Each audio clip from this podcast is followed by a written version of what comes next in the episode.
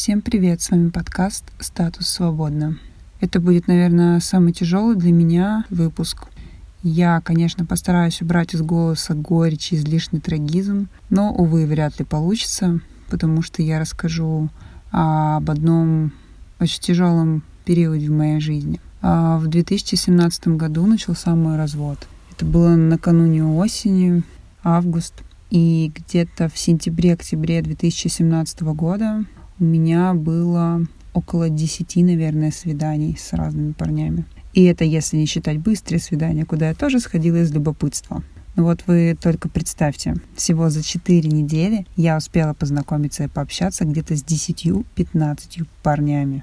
Казалось бы, после травматичных отношений, неприятного разрыва, можно было бы остановиться и побыть одной. Но я тогда находилась в постоянном отрицании, самообмане. Мне было тяжело переживать э, разрыв после долгих отношений с очень близким человеком. В то время у меня не оставалось, наверное, энергии ни на что, кроме как э, растрачивать себя на однодневных людей, которых я совершенно не ценила, а только использовала, чтобы хотя бы ненадолго закрыть дырочки от боли, хотя бы как-то повысить самооценку. А еще я помню, как рука тянулась ответить всем и сразу, как я избегала от подруг на свидания с незнакомцами, как не спала ночами и находилась в каком-то бешеном нервике.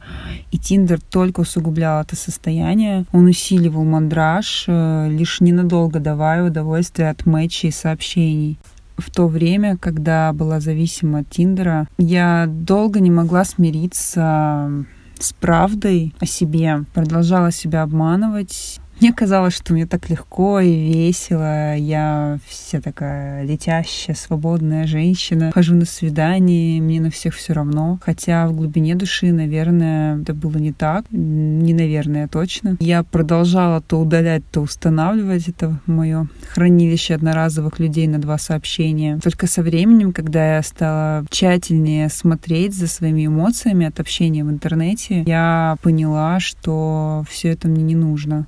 Ну и плюс, конечно, я поняла, что свободный выбор — это не свайп незнакомцев тайком под одеялом. Это что-то большее. Я не против Тиндера и других приложений для знакомств. И я не призываю их срочно удалять. И не осуждаю людей, которые чувствуют себя комфортно в режиме свиданий нон-стоп. Если честно, я даже вами немножко восхищаюсь. И я, наверное, так не умею еще. Но если вы действительно умеете не терять уверенности, а общаться и получать удовольствие без требований друг к другу, то это просто вин-вин. Но конкретно мой опыт завел меня в тупик, и пока я, наверное, на паузе. С вами была Кристина и подкаст «Статус свободно».